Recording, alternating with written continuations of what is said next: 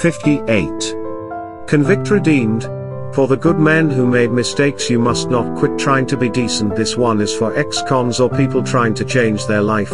Something dark cannot stand in the light and not be changed by it. I talk about the first book as a war of self and it's true it was not just for others but in large part it was for myself too.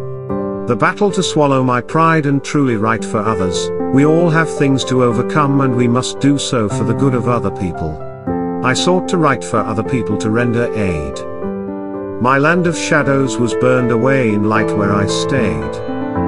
The ex-con who once experienced kindness moves through the door. He has become a good man again his true abilities are numbered he does not keep score. He has become a shoulder to weather any storm.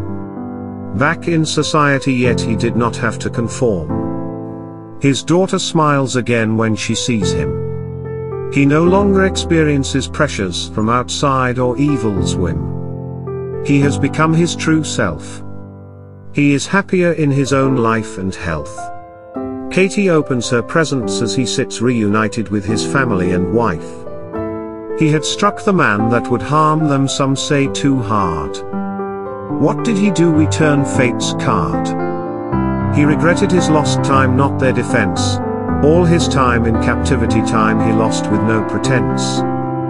He knew he had failed when he failed to contain his rage. Leaving those gates light washed over him and a new life begins a first page. There are those who call him thug and look down on him now. But he's not bothered he simply refused to be cow. A good man again could he be a dream he prayed for consume. Every time he was alone in a dark room. Could he be that man a question that stressed his life?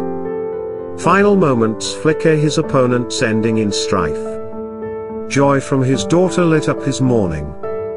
Even watching plays he always hated was no longer boring. He tasted freedom's air.